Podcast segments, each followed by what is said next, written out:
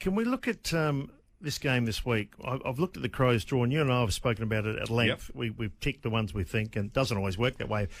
But this is imperative, I think, that they win. If they're going to make the eight and make the finals, I don't think, Malcolm, they can drop Saturday night's game against the Giants. The Giants have had the wood over them the last three, Yeah, three they matches. Have, yeah, they have indeed. Um, one of the problems with it is if you look ahead, and the, the Crows won't be looking at this, but I won't, they've got to play Melbourne at the MCG and then they show down.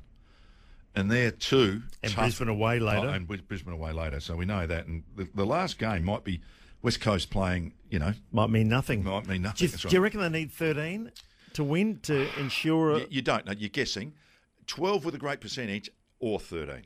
That's, Yeah. that's fact, where But- it's all sitting. I mean, to be fair, if you, Adelaide have been so good at home, if they can't beat the Giants at home on their home deck, they probably don't deserve to be in the finals. You, you said 10 wins you, was improvement. They'll get that. I'm pretty sure they'll get their 10. yeah. Whether they get 12 or 13, I'm not so sure, but they've got to start Saturday night.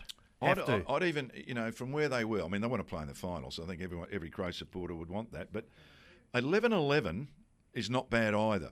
It gives you a really, really springboard to next year. and the percentage have been okay, Yeah, isn't yeah, it? so better that's- better yeah. than a lot of them. yeah, it actually has, yeah. So that's been good for them.